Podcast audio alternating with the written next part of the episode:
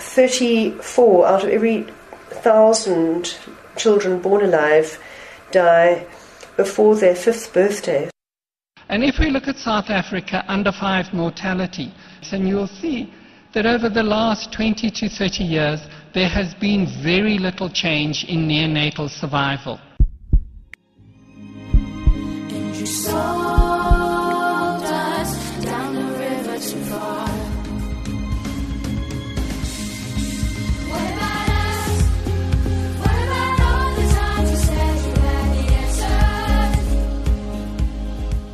Access to quality health is a human right that every child is entitled to.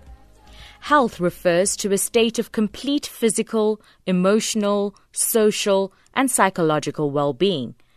But in South Africa, 60% of children who die are malnourished. 30% are severely malnourished, and according to research, that figure hasn't changed in a decade.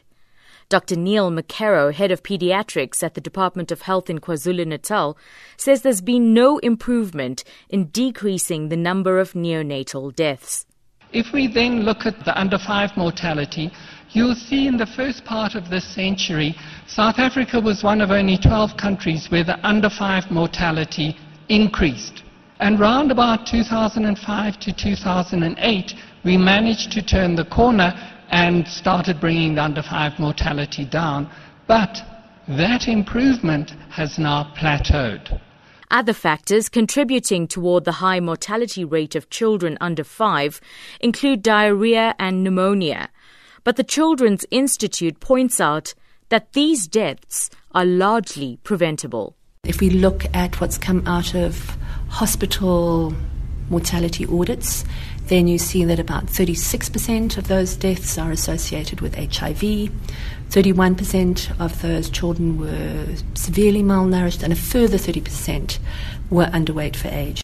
That's the voice of Laurie Lake, a communication and education specialist at the Children's Institute in Cape Town. She adds that one in four children in South Africa is stunted.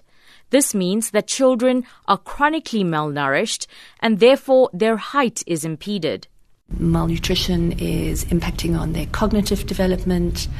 It means they're less likely to do well at school, they're less likely to find employment, and you start to see a pattern of intergenerational inequality playing itself out. In South Africa, there is a national policy imperative to promote breastfeeding to improve child health and nutrition outcomes. The policy is a good one, but as Dr. McKerrow explains, the practice of it is poor. If we look at the nutritional status of children, in sub-Saharan Africa, 93% of children are exclusively breastfed.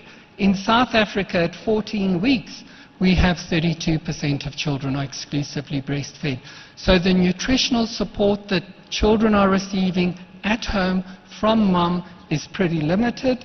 Section 27 of the Constitution of South Africa provides that everyone has the right to have access to healthcare services. In addition, Section 28 gives children the right to basic nutrition and basic healthcare services. Catherine Hall, senior researcher at the Children's Institute, elaborates. There are universal uh, approaches to nutrition. So, for instance, the fortification of foods like bread and salt, which is iodated, and then supplements such as zinc and vitamin A, which are administered through clinics. There's also, once children reach school, the National School Nutrition Program, which is rolled out in no fee schools, reaching large numbers of children.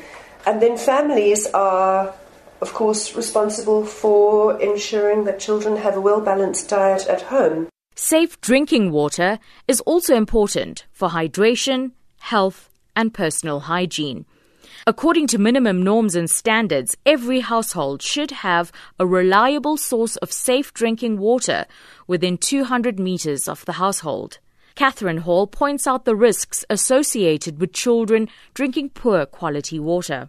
The risks of not having safe piped water, that uh, rivers and streams and springs from which many households still collect water can be contaminated with E. coli, and that this has then huge implications for child health, for diarrhea, and in fact, I mean, diarrhea is an underlying factor in around uh, a third of child deaths. We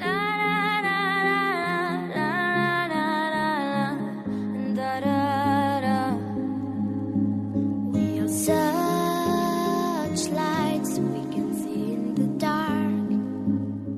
At the recent UNICEF World Children's Day celebration, 15 year old Latita Beile from the Oprah Winfrey Leadership Academy lamented the statistics, adding that she is well aware of what a balanced diet is.